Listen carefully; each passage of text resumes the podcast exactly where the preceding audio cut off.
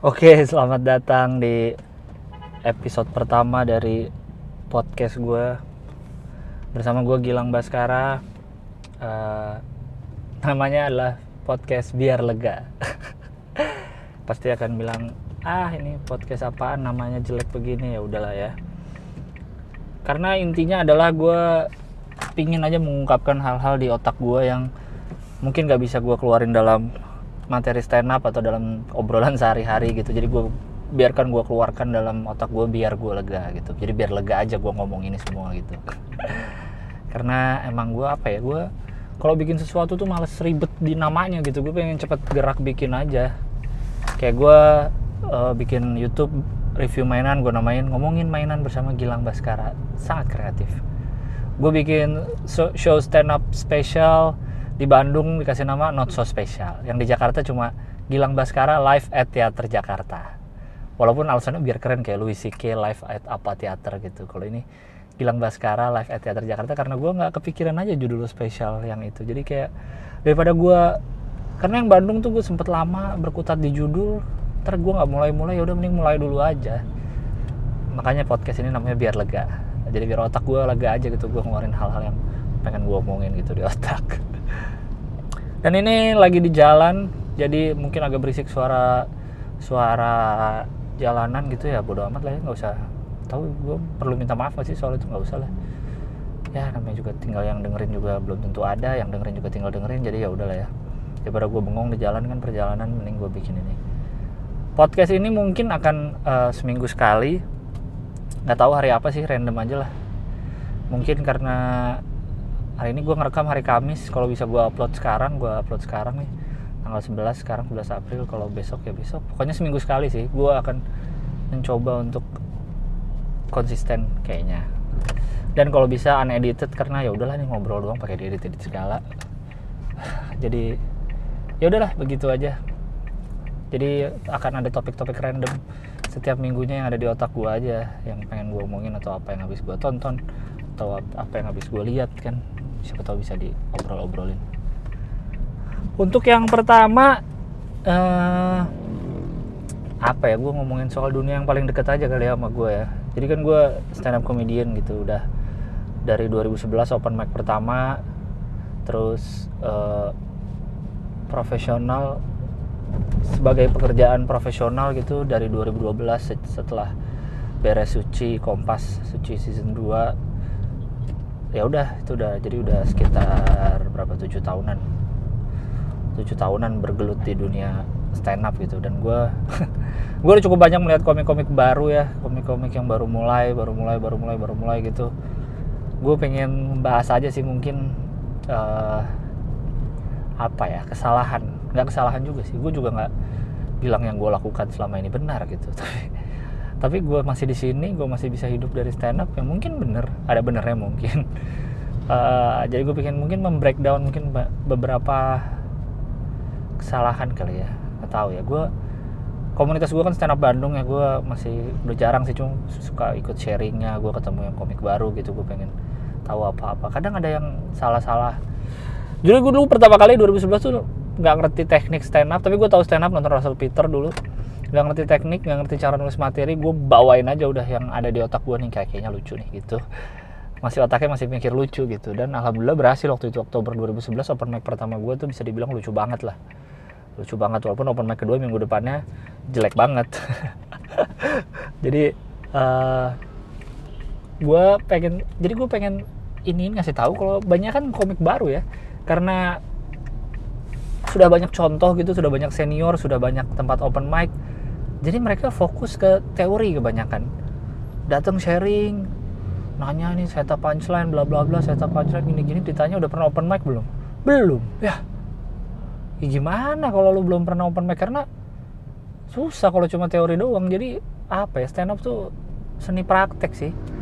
Kayak main bola gitu. Lu belajar main bola pasti kan langsung latihan lari latihan fisik latihan lari latihan ngoper. Diselip-selipin teori ada dikit tapi kan harus praktek dulu gitu lu bertahun-tahun belajar bola tahu cara nendang pisang tapi cuma di teori doang semua juga bisa gitu. Cuma dipelajarin nendangnya pakai sisi kaki yang mana. Tapi kalau prakteknya kan yang penting prakteknya gitu. Jadi coba aja dulu kalau mau open mic gitu lu naik aja dulu lah. Naik dulu aja gitu jangan terpaku sama teori. Karena pasti kan teori juga muncul dulunya awalnya pasti karena ada orang praktek terus di breakdown teorinya gini gini gini gini gitu jangan terfokus terfokus sama teorinya aja. Sayang gitu karena serunya stand up kan di panggung itu kan seni panggung. Terus banyak juga yang sering gue temuin adalah uh, apa ya kalau dulu gue karena dulu gue nyobain stand up awalnya iseng-iseng jadi gue nggak terlalu attach sama komunitasnya gitu komunitas Bandung. Kalau gue ada materi ya open mic kalau enggak ya udah gue nggak nongkrong gue masih nongkrong sama teman-teman yang lain gitu teman-teman non stand up kalau yang anak baru kebanyakan ya gue lihat kayak oh wah otaknya tuh materi di otaknya adalah stand up stand up stand up adalah hidupku aku isinya adalah otaknya ini bisa jadi materi nggak ya ini bisa jadi materi nggak ya? Ya ampun. Nanti giliran udah segitu kerasnya pas open mic nggak lucu wah langsung down sedown downnya kayak udah akhir dari penghidupan manusia gitu. Terus nggak mau coba lagi. Ya kan sayang banget jadinya kalau kayak gitu jadi menurut menurut gue ya menurut gue biasa aja gitu. Toh lu belum jadikan ini profesional lu masih seneng gitu. Harusnya seneng ya karena menurut gue yang awal adalah lu suka sama seninya dulu gitu lu cinta sama seninya. Karena gue yakin kalau lu suka sama seninya kayak mau ngebom berapa kali pun lu akan tetap nongkrong gitu lu akan tetap di komunitas stand up lu akan tetap nyoba. Jadi santai aja santai aja gitu.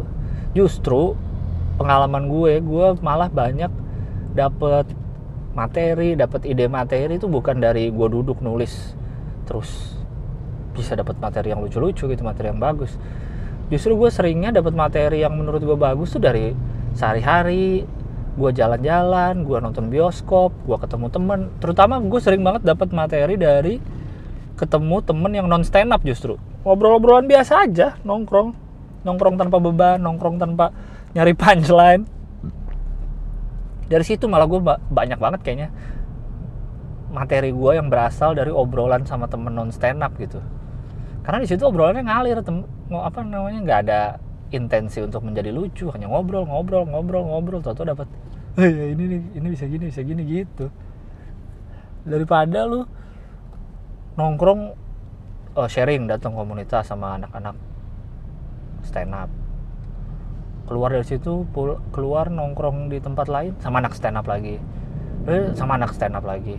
Ya nggak apa-apa sih nongkrong sama anak stand up juga. Gue juga banyak teman-teman komik yang akhirnya jadi teman nongkrong juga. Cuma saat kami nongkrong ya kami tidak selalu membahas materi dong. Apakah nongkrong membahas roll of three membahas setup punchline? Kan tidak dong. Jadi santai aja gitu santai. Jangan dijadikan stand up tuh beban. Gue yakin yang udah profesional juga ya sepanji atau Ernest juga nggak setiap saat mikirin stand up gitu. Santai aja karena materi-materi terbaik malah kalau pengalaman gue biasanya muncul saat kita tidak sengaja gitu. Itulah gunanya ke mana-mana tuh handphone lu siap gitu. Ada ide dikit catet. Ide dikit catet. Pokoknya jangan mikir lucunya dulu. Intinya adalah ada ide catet. Catet aja catet. Catet. Jangan jangan diingat terus ah nanti aja dicatat di rumah atau kalau udah sampai tujuan. Nggak nggak. Udah berkali-kali kayak gitu lupa pasti. Nggak akan kecatat nggak akan kecatat pasti. Jadi mending pikirin apa langsung kepikiran langsung catat kepikiran langsung catat nyesel nanti kalau idenya hilang gitu. Terus apalagi ya? By the way gue nggak tahu sih ini podcast setiap episodenya akan berapa lama ya. Gue kayaknya nggak bisa gitu kayak Adri yang bisa satu episode sejam. Nggak tahu sih. Cuma kayaknya enggak sih. Gue bebas aja sih gue bebasin aja biar nggak terlalu terpaku ya kayaknya lama-lama gue takutnya kalau terlalu rutin sesuatu harus sama terus tiap minggu nanti gue bosen udahan bikinnya. Jadi ntar dulu. Jadi paling gitu sih uh, paling gue akan bikin se sesukanya gue aja misalnya setengah jam atau 40 menit atau mungkin satu jam. Tapi kayak satu jam udah maksimal banget sih nggak akan lebih kayaknya. Atau mungkin 20 menit gitu ya udahlah ya. Tidak ada beban juga harus berapa lama. Lalu lanjut lagi uh, sebenarnya itu kan uh, berdasarkan pengalaman-pengalaman gue ya. Terus kita dari ininya dulu deh coba ya dari uh, yang memang memang apa ya memang basic peraturan nggak peraturan juga sih. Dalam tanda kutip peraturan stand up gitu basicnya. Ada kan bilang uh, don't try to be funny gitu. Jangan ngelucu. Emang kalau dengar awal agak aneh. Namanya stand up comedy ada kata komedinya tapi kok nggak boleh ngelucu gitu. Jangan ngelucu. Don't try to be funny. Itu nomor satu sih peraturan nomor satu. Maksudnya sini adalah jangan lu kelihatan banget pengen lucu gitu datang-datang pakai baju kuning celana merah pakai topeng atau pakai apa yang bikin bikin orang kelihatan lucu gitu.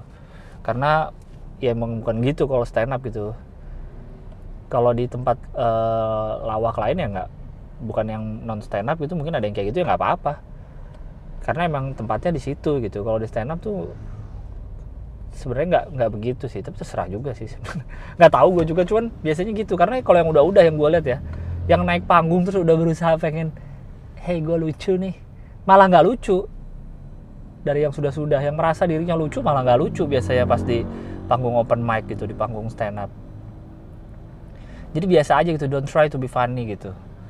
Karena kalau mungkin sering denger yang non stand up gitu kayak stand up tuh dari keresahan kayaknya klise. Ya emang iya bener karena kita nyari uh, apa yang kita sebelin apa yang mengganggu pikiran kita apa yang lagi kita pikirin selama seminggu terakhir mungkin atau setahun terakhir apa yang kita alamin apa yang kita benci apa yang kita suka apa yang kita cinta apa yang kita tahi apaan ini gitu kayak itu kan keresahan gitu dari resah bisa jadi kita olah dengan teori tentu saja kayak setup punchline, rule of three apa segala macam jadi komedi. Karena kalau lu nonton komik terus dia marah-marah kan lucu kan gitu kayak lu lihat siapa Regen gitu, lihat Louis C.K, lihat siapa yang isinya kayaknya ini orang marah-marah doang, uh, George Carlin, tapi lucu gitu. Karena jadi gue ngomong karena banyak banget ya. Jadinya relate gitu. Misalnya gue marah sama Jakarta macet, yang nonton gue tampil di Jakarta orang pasti relate semua dong iya Jakarta macet jadi dari relate nya udah mendapet insya Allah ikut ketawa juga nanti gitu. Makanya jangan coba untuk ngelucu dah. Apalagi yang baru open mic langsung nyari-nyari jokes di internet yang lucu-lucu jokes dagelan. Uh dagelan aja banyak juga dari komik. Jadi kagak bisa kalau lu pengen lucu. Gue sering banget ketemu orang yang bang gue lucu nih sehari-hari nih. Gue bisa sadar gini gini gini. Cobain aja kalau lu merasa lucu. Karena menurut sepengalaman saya yang sudah saya lihat yang kayak gitu-gitu jadinya tidak lucu pas di panggung begitu. Aneh bang stand up tuh. Aneh banget kelihatannya. Apa kita harus mencoba seakan-akan kita tidak mau melucu nih di panggung nih. Dan mindset mindset kita pun sebagai komik ya sebagai performernya juga kalau bisa kayak pengen mindsetnya pengen ini aja pengen cerita gitu. Gue ke panggung gue udah punya cerita nih gue pengen ngungkapin cerita gue pengen sharing nih ke orang-orang nih gitu. Kayak gitu. Memang harus lucu tapi bukan mau ngelucu. Gimana ya? Bingung kan? Aneh emang stand up susah emang. Kenapa gue ada di sini juga nih? Aneh banget. Terus uh, ilusi ilusi lain lagi yang stand up kayak uh, ada peraturannya juga be serious gitu. Karena emang kebanyakan yang diangkat tuh isu-isu yang serius gitu. Asal mulanya juga kan dulu kan kalau nggak salah nih kan di US Amerika Serikat terus orang-orang kulit hitam yang dulu masih diperbudak apa terus mereka mengungkapin kekesalannya jadi di, di, di, dikeluarin gitu jadi kayak stand up gitu jadi satu-satu apa cerita gitu gitu. Jadi dari keresahan dari getirnya itu tuh. Maka disebutnya kan stand up tuh bukan stand up berdiri tapi kayak stand up for your rights gitu hanya isinya keresahan segala macam karena dari situ awalnya. Jadi kebanyakan isu-isu serius. Makanya sering dibilang komedi cerdas komedi cerdas. Ah enggak lah. Enggak lah. Kalau cuma komedi lu cuma bisa diketahui sama orang-orang cerdas berarti komedi lu nggak selucu itu kayaknya. Enggak sih menurut gua. Yang lebih tepat adalah stand up itu komedi yang cocok untuk orang yang berpikiran terbuka gitu bukan untuk orang yang cerdas. Harusnya semua kalangan bisa menikmati stand up komedi asal berpikiran terbuka. Maksudnya berpikiran terbuka adalah mau menerima pendapat orang lain. Tidak harus setuju tapi mau menerima pendapat orang lain. Misalkan ada komik yang bilang gue seneng rokok sambil naik motor apa masalah lu? gitu. Karena ngerokok sambil naik motor gini gini gini gini. Mungkin dia ada argumennya dan argumennya mungkin lucu dan argumennya mungkin masuk akal. Di gue gitu kayak iya bener bener bener. Tapi gue dalam hati enggak gue nggak setuju kalau ngerokok di motor tuh nggak boleh. Ya nggak apa-apa juga kalau penonton nggak setuju tapi penonton tetap bisa ketawa dengan jokesnya walaupun dia si komik itu setuju misalkan. Itu makanya jadi dibutuhkan pikiran yang terbuka yang mau menerima uh, argumen orang mau menerima pendapat orang. Karena di situ intinya stand up gitu. Kita bisa mentertawakan argumen mentertawakan perbedaan gitu. Apalagi kalau misalnya argumen yang unpopular kayak gitu kan jadi orang kayak kok dia bisa setuju ya ngerokok sambil ini? Kan bukan yang ini orang tapi mungkin dia punya argumen yang kuat kita jadi bisa agree to disagree gitu kayak iya, iya, iya gua gua ngerti tapi ya udahlah gitu. Itu tuh serunya stand up. Terus juga stand up tuh ilusinya kan tadi kan kayak kita tuh sebenarnya pengen lucu tapi jangan pengen lucu gitu. Sama ada uh, stand up tuh keliat kita kalau nonton komik beberapa kali gue habis tampil kalau orang awam yang belum pernah nonton pasti nanya itu tadi disiapin gak sih? Tadi itu spontan stand up tuh ditulis gak sih? Materi itu dibikin gak sih? Gitu. Gue merasa udah berhasil sebagai performer kalau sampai ada orang yang nanya gitu gitu. Karena itu tuh stand up tuh kelihatannya kelihatannya unrehearsed. Padahal rehearsnya gila-gilaan. Kita nulis materi bisa sampai stres kita open mic kita ngetes ke teman-teman kita ngetes depan penonton entah siapa di open mic kayak gitu gimana kita bisa bikin sesuatu yang sebenarnya sudah kita latihan, kita latihankan menjadi kelihatannya seperti spontan. Berarti itu sudah berhasil lah membungkus stand up kita di, di, di performance kita berhasil membungkus itu gitu. Kelihatannya unrehearsed. Aneh emang stand up sih dunia stand up. Tapi emang kalau bisa seru banget. Karena feeling feeling di atas panggung gitu menurut gue feeling penonton seneng sama materi kita feeling penonton ketawa mungkin ada yang muka bingung ada yang muka kaget ada yang muka setuju itu feeling yang nggak bisa didapat sih. Di lain gitu kayak ngelihat ekspresi orang-orang itu menyenangkan sekali bagi gue kayak gitu. Terus uh, apalagi ya yang anak-anak baru ya? Oh ini sih. Gue dulu ya gue gue merasa beruntung ikut stand up tahu stand up gabung stand up tuh di 2011 di awal-awal stand up Indo ada gitu ya. Karena 2011 tuh belum banyak panutan. Maksudnya belum banyak contoh sukses lah. Ya kan paling ya yang gede-gede ya Panji, Radit, Ernest ya sebagai founder. Ya itu itu aja paling. Mongol, Soleh. Sisanya belum banyak gitu. Jadi belum banyak contoh sukses lah istilahnya. Jadi gue dulu tuh stand up ya udah. Pertama disuruh temen. Mungkin karena katanya gue lucu di tongkrongan kali ya gue kocak gila anaknya kayak wow gue paling rame paling bocor di tongkrongan gitu terus gue coba terus ternyata berhasil ya udah gue lanjut gitu. Tapi kayak gitu kalau ada materi open mic kalau enggak ya udah gue nggak gue nongkrong sama yang lain lagi sama teman-teman lain. Terus uh, apa namanya? Tadi gue pengen ngomong apa ya? Iya nyobain kalau ini terus kalau enggak ya udah. Kalau nggak ada materi ya udah. Biasanya gue bisa berminggu-minggu nggak ke komunitas. Bisa datang lagi ke komunitas bisa pernah dibilang sombong juga karena nggak pernah nongkrong ya mau gimana emang gue tujuannya bukan di situ kok cuma buat iseng waktu itu gitu kan. Cuma buat pure karena gue suka aja gitu. Dulu kan dibawa berkafe emang sampai sekarang sih di Bandung dibawa berkafe dulu di Jalan Riau. Dulu kosan gue di Cimbeluit karena gue kuliah di Parahyangan kan di Cimbeluit transportasi gue di Bandung tuh lima tahun ini cuma angkot. Terus berapa tahun terakhirnya gue punya sepeda gitu ke mana-mana gue naik sepeda. Gue pernah naik sepeda dari Cimbeluit hujan neduh mau open mic tuh. Neduh lama nggak beres-beres gue hujan-hujanan naik sepeda demi gue mau nyobain materi baru. Tolol ya duitnya kagak ada gue demi mau nyobain materi baru doang gitu. Karena dulu nggak dulu sih sampai sekarang juga karena gue suka seninya gitu. Gue suka feeling itu gitu. Kalau materi ngetes materi materi kita berhasil terus gue pengen coba lagi buat materi baru. Oh ini nggak berhasil. Gue pengen coba lagi open mic gitu. Pengen tahu nih berhasil nggak nih materi gue yang baru nih yang gue pikirin gitu. Kalau nggak ada materi gue berminggu-minggu nggak datang ke Bobber waktu itu. Bodo amat gitu. Gue nggak ada materi. Karena dulu gue tujuan gue bukan di stand up. Kayak gitu. Jadi gue benar-benar bela-belain emang cuma pengen tes materi baru. Kalau anak-anak komik-komik baru ya sekali lagi nggak semua. Tapi ada beberapa yang motivasinya gabung stand up comedy motivasinya gabung komunitas adalah untuk terkenal untuk kaya untuk main film kayak gitu. Dan itu menurut gue nggak apa-apa banget.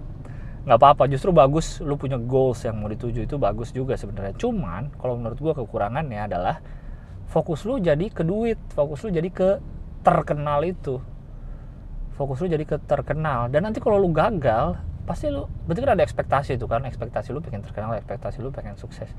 Kalau lu gagal mungkin lu jatuhnya bakal lebih parah dari yang lain. Mungkin yang lain kalau ngebom ya udahlah gue recover dulu dua minggu ntar gue coba lagi minggu depan atau bulan depan. Kalau ini lu gagal ntar jadi malah anjing stand up bukan tempat gue lah gue udahan aja lah. Ah gue nggak ada bakat di sini gue nggak bisa melucu gitu. Jadinya nak kelihatan lah pas sharing tuh kalau nanya tujuannya tuh malah ke gitu gimana biar bisa terkenal gimana caranya biar masuk TV ya ampun. No no no no no no no no. TV itu cuma uh, alat untuk membantu mungkin mengekspos lu untuk lu bisa reaching bigger audience. Tapi kalau buat tujuan enggak lah. Terus kalau lu masuk kalau tujuan lu masuk TV udah masuk TV sekali udah selesai stand up lu kan enggak dong. Jadi kalau gua boleh saran cintai dulu seninya suka dulu sama stand up gitu lo emang seneng sama stand up komedi gitu lo suka sama ya suka sama seninya aja dulu itu sih. Menurut gua yang yang yang harus lu tanamkan lah. Ya harus rasakan dari dalam diri gitu. Sekali lagi motivasi lu sebenarnya terserah sih cuma dari sepengalaman saya dan yang saya lihat di komunitas yang saya lihat di orang-orang yang saya lihat gitu biasanya uh, mereka berawal yang yang sekarang sukses gitu yang kalian lihat sukses-sukses berawal dari suka sama seninya gitu. Kalaupun ujungnya ternyata ada yang fokus di acting fokus di menulis fokus di sutradara fokus di tempat lain entertainment lain yang tidak stand up. Itu menurut gue uh, jadi ininya sih jadi apanya ya. Dari stand up mereka menemukan minat dan bakat lain gitu. Stand up tuh kayak gerbang pembukanya. Ya gue nggak tahu juga sih mereka mereka yang sukses dan sukses di bidang lain itu memang sudah direncanakan atau atau tidak sengaja ya. Tapi menurut gue sih kalau yang gue lihat-lihat mereka justru pintunya terbuka karena stand up gitu. Jadi karena pintunya secara tidak sengaja terbuka karena stand up. Jadi karena stand upnya oke dilihat orang dicoba ke sini karena stand up basicnya nulis disuruh nulis. Coba bisa nulis ini nggak? Oke cobain nulis nulis nulis nulis. Loh kok enak nih nulis ini kayaknya gue emang sukanya dinulis deh. Terus jadi nulis ya nggak apa-apa juga gitu. Menurut gue bukan jadi stand up ditinggalin gitu. Menurut gue justru industri stand up ini sedang berjalan di arah yang benar. Cailah. So tau sih gue karena kan stand up Indo stand up comedy di Indonesia berkembang pesatnya kan sejak 2000, 2011 itu adalah baru 8 tahun. 8 tahun masih anak kecil banget gitu. Bandingkan dengan di US yang sudah puluhan tahun ada. Dan lihat komik-komiknya sekarang. Chris Rock Adam Sandler Robin Williams uh, Joe Rogan juga stand up Ricky Gervais, eh, Ricky Gervais mah uh, Inggris ya. Pokoknya pokoknya intinya di negara-negara yang industri stand up sudah bertahun-tahun, komik-komiknya pun sekarang ada yang jadi aktor, ada yang jadi sutradara, ada yang jadi penulis. Chris Tucker gitu, terus Eddie Murphy, itu kan komik semua. Mungkin banyak yang mengenal mereka pertamanya aktor gue juga beberapa kenal mereka aktor dulu justru gue baru tahu oh ternyata mereka komik juga oh ternyata mereka komik juga gitu ternyata basicnya banyak yang dari stand up comedian gitu atau paling nggak pernah nyoba stand up kayak gitu. Jadi kalau sekarang di Indonesia banyak yang jadi aktor juga banyak yang jadi sutradara penulis sepertinya industri kita berada di jalur yang tepat. Gitu sih kalau gue lihat nggak ada salahnya. Malah bagus. Dan semua pasti mau ngelakuin kerjaan apa pun akan balik lagi ke core-nya yaitu stand up comedian. Kayak Ernest sekarang banyak yang tahu dia mungkin banyak yang tahu dia sutradara dulu malah. Tapi dia akan tetap uh, Ernest tetap bikin spesial dua tahun sekali gitu bikin spesial. Karena itu itu tadi gue bilang mungkin feeling di atas panggung lo bikin ketawa orang materi lo diseningin orang tuh nggak bisa didapat di tempat lain gitu. Panji aktor sering bikin film partikelir ya tidak begitu laku gue ikut main. Tapi dia tetap rajin dua tahun sekali bikin bikin spesial. Kayak gitu. Yang lain juga anak-anak lain sih Ari Kriting masih tetap stand up yang sibuk-sibuk di dunia keaktoran gitu walaupun mungkin eh masih sering G juga masih. Kemal nggak tahu sih. Tapi banyak gitu yang masih masih masih sering. Jadi kalau mungkin karena melihat kayak gitu jadi mungkin banyak ada yang motivasinya oh untuk gua menjadi aktor gua harus menjadi komedi stand up komedian dulu nih. Ya ya udah coba aja gitu. Kalau memang motivasi lu itu tapi lu akan nggak tahu sih karena lu pengen jadi aktornya. Aduh nggak tahu lah bingung gue sebenarnya sih. Tapi intinya itu sih kalau gue yang lihat-lihat yang berhasil itu mencintai seninya dulu. Lu emang seneng aja nih sama stand upnya lu suka lu suka cara bikin materinya gitu atau apanya. Lu juga nggak harus nongkrong kok. Nggak harus berteman dengan anak-anak komik. Kalau lu nggak mau nongkrong nggak apa-apa. Kalau lu cuma mau sharing terus stand up juga nggak apa-apa gitu. Kasih pak. Silakan. Santai aja. Yang penting lu cobain aja gitu, lu nonton-nonton gitu. Dulu ya, gue si G tuh pas di Suci 2 tuh sih inget gue ya, dia tuh nggak pernah dia tuh stand up tanpa referensi gitu hebat sekali ya jadi dia katanya nggak pernah nonton nggak pernah nonton komik-komik luar gitu jadi dia nggak tahu referensi stand up jadi dia stand up ya udah dia di Bandung dia termasuk yang open mic pertama pecah juga gitu. Sebelum gua dia open mic seminggu sebelum kita beda jarak seminggu. Jadi dia waktu itu pecah dengan cara ngeceng-ngecengin orang gitu gitulah gombal-gombal. Terus akhirnya dia juga jadi suka terus dia jadi ngulik sendiri gitu kayaknya. Tapi dia dulu tuh dia bilang nggak ada referensi dia nggak pernah nonton komik luar nggak pernah nonton apa hebat juga sih kayak gitu.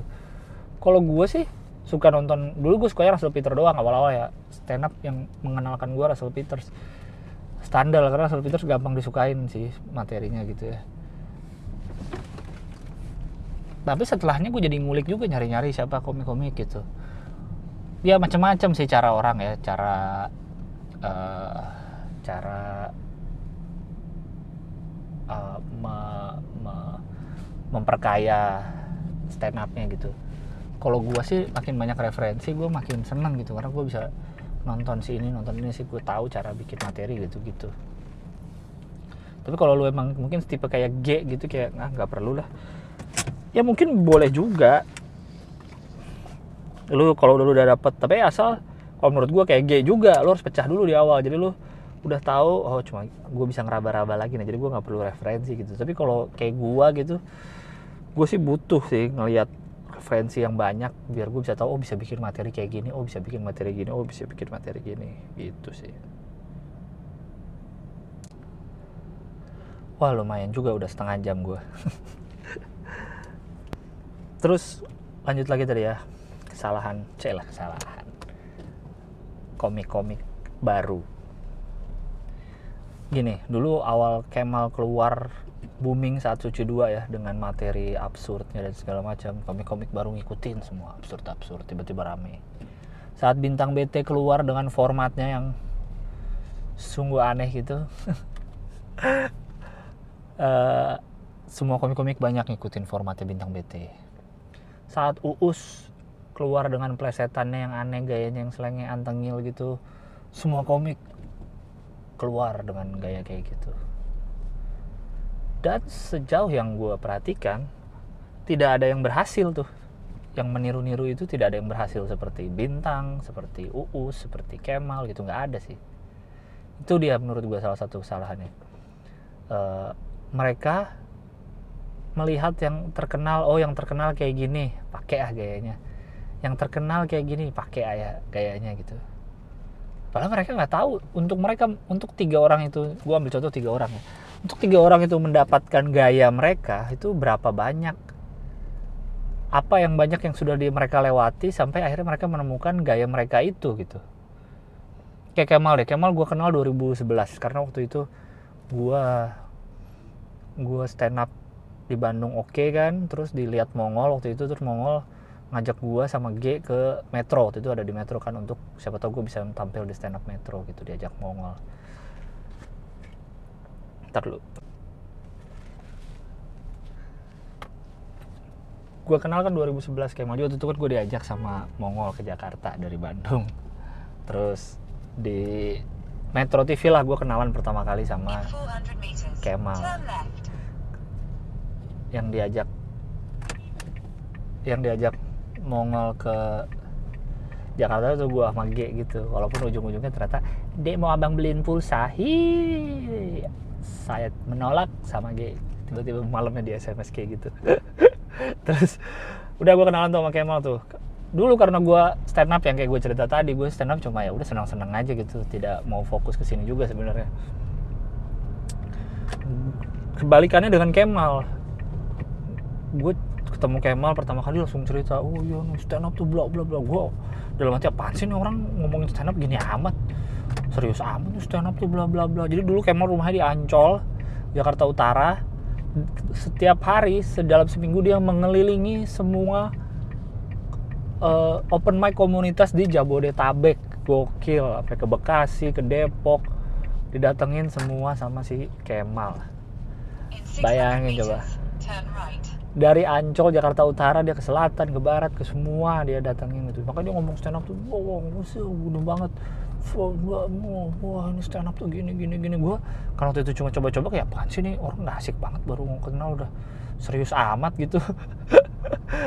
Kayak gitu. Terus saat di Suci 2 Kemal tuh menurut gue satu-satunya komik yang selalu materinya siap setiap minggu. Kayak gue yang anak-anak lain tuh kalau kan malamnya sebelum tam show yang direkam itu yang tappingnya open mic dulu kan di hadapan uh, di tempat umum juga sih di kafe-kafe pindah-pindah sama di hadapan uh, tim produksi gitu produser dan lain-lain. Anak-anak lain gua juga termasuk yang materinya selalu belum siap kayak cuma dua menit tiga menit hei maaf ya mbak ini maaf ya belum ada materinya. Kemal tuh selalu siap materinya buku catatannya tuh selalu penuh gitu. Materinya selalu siap Kemal. Dia orangnya gua akuin dia uh, rajin orangnya. Kemal tuh orangnya rajin banget ya udah akhirnya dia menemukan gaya dia tuh di situ tuh ternyata absurd absurdan gitu. Jadi itu udah hasil berapa ratus jam yang sudah dihabiskan mungkin. Pernah uh, episode 1 dia absurd terus dikomenin jangan absurd bla bla bla terus dia episode 2 akhirnya normal dalam tanda petik. Eh malah posisi nggak aman. Habis itu langsung dia absurd terus sampai habis. Sekarang dia Kemal di Suci 2 tuh yang bikin Suci 2 ngangkat juga dan dia terkenal banget dulu pas Suci 2 gitu terus bintang bintang gue denger ceritanya dari anak-anak Bekasi. Dia tuh open mic berkali-kali dulu kagak lucu-lucu bintang BT gitu. Kagak lucu-lucu pernah malah bintang. Open mic nih. Plat plat plat plat open mic nggak lucu turun panggung langsung keluar kafe pulang. Nggak pakai duduk lagi. Kayak gitu.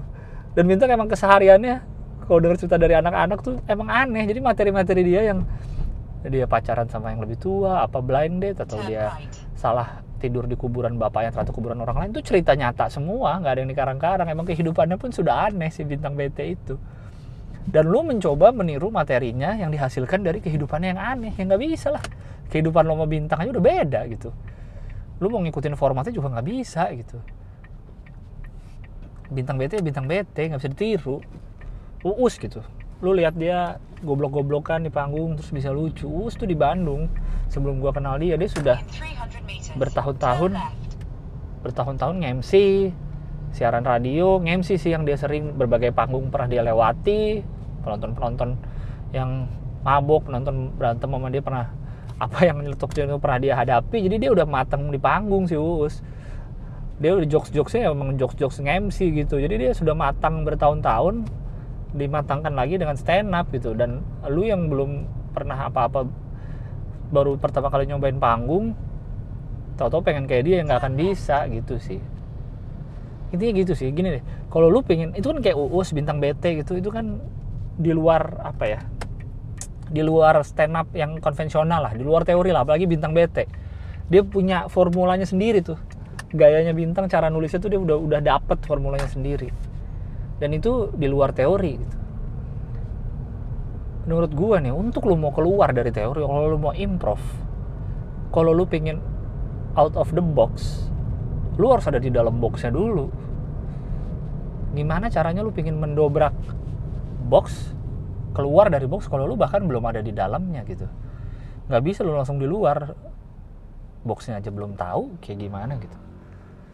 Jadi menurut gua lu pelajarin dulu yang standarnya lah yang setup punchline nah, kayak gimana caranya bedah materinya gimana cara nulis materinya gimana kayak gitu-gitu yang yang rule of three yang standar-standar dulu. Kalau lu udah dapet lu udah udah tahu teknik dasarnya baru lu bisa improve baru lu bisa ngegedor tuh box tuh. Lu tabrak norma-norma stand up yang berlaku menurut gue jadinya bisa gitu karena lu udah tahu yang tanda petik benernya. Lu udah tahu yang bener ya lu bisa dobrak. Itu. Kalau lu dari awal belum tahu yang bener pengen langsung kayak us pengen langsung kayak bintang BT ya tidak akan bisa. Nggak diterima sama penonton gitu. Jadinya dia ada-ada ngelucunya. Kayak gue pernah ngeliat di Bandung ada yang kakek saya SpongeBob. Apaan? Tiba-tiba lu naik panggung kakek lu SpongeBob. Gimana orang mau ketawa? Kan aneh. Uh kocak dah anak-anak stand up yang baru-baru tuh. Jadi gitu kak. Kalau menurut gue lu temuin lah diri lu sendiri dulu. Kalau kata Panji kesalahan banyak kesalahan banyak komik-komik adalah dia menemukan stand up lebih dulu daripada dia menemukan dirinya. Wah jadi yang terpenting lalu temui dulu diri lu sendiri. Lu apa lu sukanya apa lu kayak gimana gayanya gitu. Baru lu bisa mengeksplor gaya lu di stand up gitu. Kalau lu belum kenal diri lu sendiri terus langsung ketemu stand up emang agak ribet jadinya agak susah. Ngomongin persona nih ya. Personal tuh kan kalau di komik itu apa yang ditunjukin di atas panggung? Misalnya personanya marah-marah personanya goblok. Kayak Radit awal-awal tuh kan kayak goblok gitu soal cinta padahal aslinya Radit mah pinter orangnya. Itu persona tuh sesuatu yang orang kenal gitu ngeliat di panggung oh si Husni tolol nih orangnya nih selengean oh si Rian Adriandi ini pinter nih itu kan personanya itu gitu yang ditangkap sama penonton.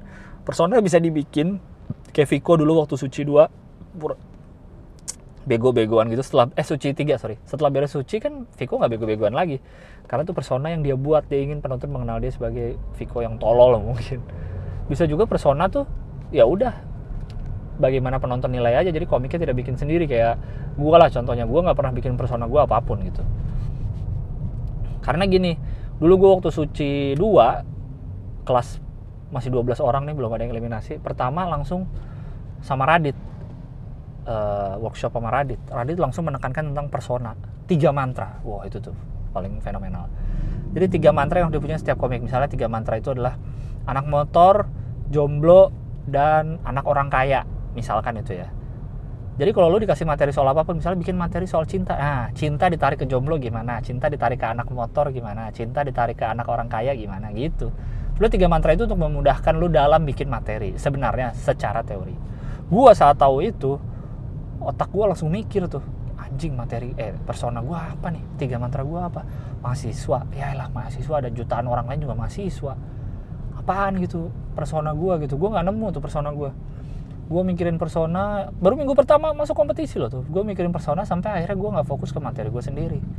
Akhirnya yang gue lakukan sampai sekarang adalah gue fokus di bikin materi bagus aja. Udahlah gue bikin materi bagus aja lah. Persona biarkan penonton yang uh, bikin sendiri atau menilai gue lah. Penonton kalau nonton Gilbas nih kalau nonton Gilang nih apa sih yang dipikiran? Biarin aja gue juga nggak peduli mau penonton bilang gue apa gitu. Toh yang penting gue materi gue bagus penonton ketawa gitu sih kalau gue di pikirannya. Dan terserah juga uh, kalau kalian baru mulai stand up nih mau persona yang kayak tadi tuh mau persona yang dibikin atau persona yang uh, biar muncul natural aja. Karena kalau persona dibikin memang gue akuin jadi lebih mudah mungkin lo ngerjain materi. Misalnya persona lu pengen persona lu anak sombong. Materi apa pun bisa lu nyambungin ke sombong gitu. Misalnya lu lihat baliho caleg materi soal baliho caleg terus lo sombongin alah baliho gitu doang gue bisa bikin baliho segede lapangan bola misalkan kan sombong tuh kayak Dodit gitu kan dia orang Jawa yang memegang budaya Eropa gitu. Wah, jadi dia materi apa pun pasti gitu, udah dapet kuncinya. Kayak gitu sih. Jadi lu terserah lu persona mau dibikin mau enggak itu up to you mana yang paling mudah tapi ingat core stand up adalah di materi, di materi yang harus lucu gitu. Jangan jadi membebankan diri lu sendiri pengen persona ini persona itu tapi materi lu nggak lucu percuma juga itu sih Wow, 41 menit. Hebat juga saya. Kayaknya gue udahan aja kali ya. Intinya itu kalau gue sangat seneng kalau banyak orang yang makin menikmati stand up, penonton stand up makin banyak. Gue juga seneng banyak yang nyoba stand up, gue juga seneng. Gak usah takut, banyak saingan, gak usah ini. Gue seneng banget makin banyak orang yang mau belajar stand up. Yang bener-bener suka gitu sama stand up, gue seneng makin banyak. Jadi referensi nonton komik juga makin macam-macam gitu makin seru scene stand up di Indonesia makin rame industrinya insya Allah bisa makin besar jadinya kan jadi gue sangat sangat sangat sangat seneng dengan dengan itu semua gitu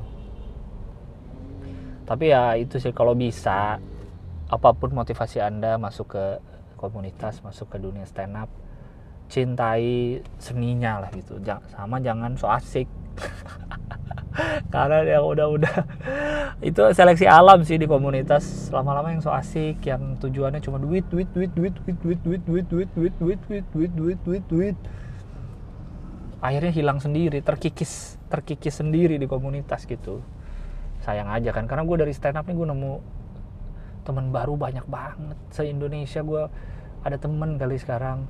Keluarga baru gue tuh banyak banget gitu yang benar-benar teman deket.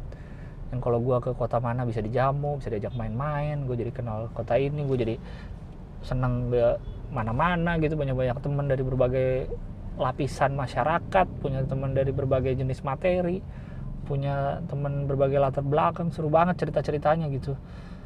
Ini di dunia stand up komedi nih ya di dunia stand up nih komik nih ya.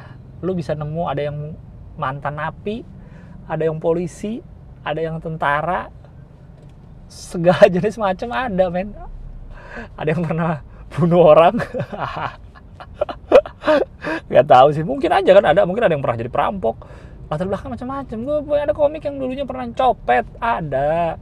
Dulunya tukang ojek dulunya apa itu apa yang tukang markirin pesawat di airport? Ada ada yang polisi militer segala macam ada. Coba bayangin. Dari berbagai latar belakang bergabung ketemu satu karena komedi karena stand up komedi luar biasa kan? Jadi kalau semakin banyak dari ber, semakin banyak komik baru dari berbagai macam lapisan masyarakat semakin kaya materi lu bisa nonton keresahan keresahan tukang parkir mana kita pernah tahu kalau tapi ada komik yang tukang parkir gitu. Seru banget makanya. Jadi gue berharap makin besar sih open mic makin rame gitu. Ya semoga aja lah. Karena sejauh ini kalau gue lihat industrinya sudah berjalan di di arah yang tepat. Ah capek juga ngomong. 44 menit. Mantap. Terima kasih banyak yang sudah mendengar podcast biar lega ini uh, sampai ketemu lagi minggu depan dengan topik yang belum gue pikirkan. Thank you. Bye bye